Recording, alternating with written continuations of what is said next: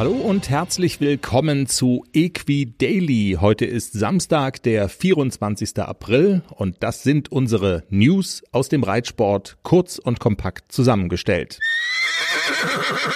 Wir starten mit einer Forderung der Reiterlichen Vereinigung. Die FN erneuert ihre Forderung, Wettkämpfe auch für den Amateursport wieder zuzulassen. Seit Monaten dürfen Freizeit- und Amateurreiter wegen der Corona-Pandemie in fast allen Bundesländern keine Wettkämpfe bestreiten und auch nur eingeschränkt trainieren.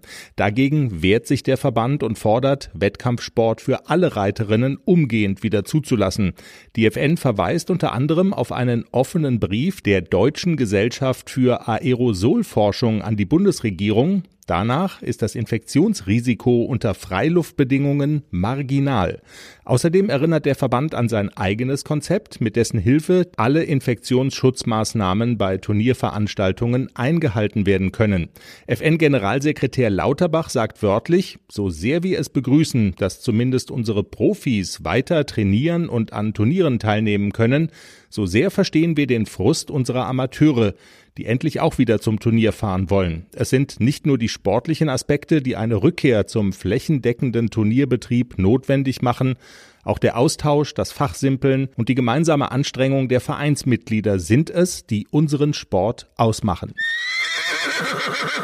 Zehn Jahre Sperre, 10.000 Schweizer Franken Strafe, dazu 7.500 Schweizer Franken Prozesskosten und rückwirkende Disqualifikation von acht Turnieren zwischen Juni 2018 und November 2019.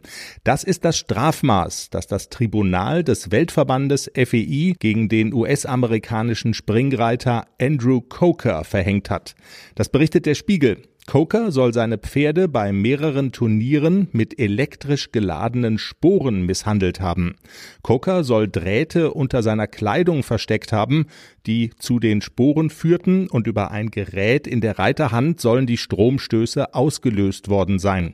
Die Sperre, zehn Jahre, gilt für nationale und internationale Turniere.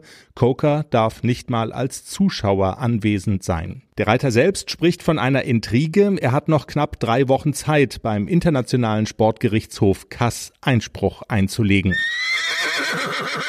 Und die US-Dressurlegende Brantina ist gestorben. US-Dressur-Nationaltrainerin Debbie McDonald hat ihr Pferd im stolzen Alter von 30 Jahren einschläfern müssen, weil die Stute nicht mehr stehen konnte. Das berichtet die Fachzeitschrift St. Georg und beruft sich dabei auf die US-Webseite dressagenews.com.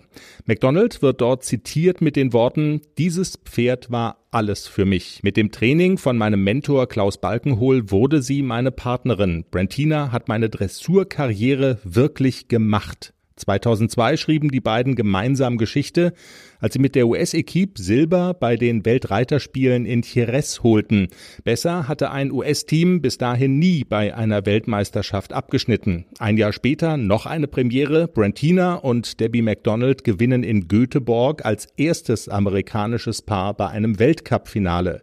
Ein Jahr später gibt's in Athen olympisches Edelmetall, Bronze mit der US-Mannschaft und Mannschaftsbronze gewinnen die beiden auch bei den Weltreiterspielen 2006 in Aachen. Ihren Lebensabend hat Brentina unter der Sonne Kaliforniens verbracht. Zitat und Schlusswort Debbie McDonald. Sie wurde behandelt wie eine Königin, die sie ja auch ist. Sie hatte ein wunderbares Leben. Und damit vielen Dank fürs Zuhören. Wenn's Ihnen, wenn's euch gefallen hat, dann folgt uns auf der Podcast-Plattform eurer Wahl.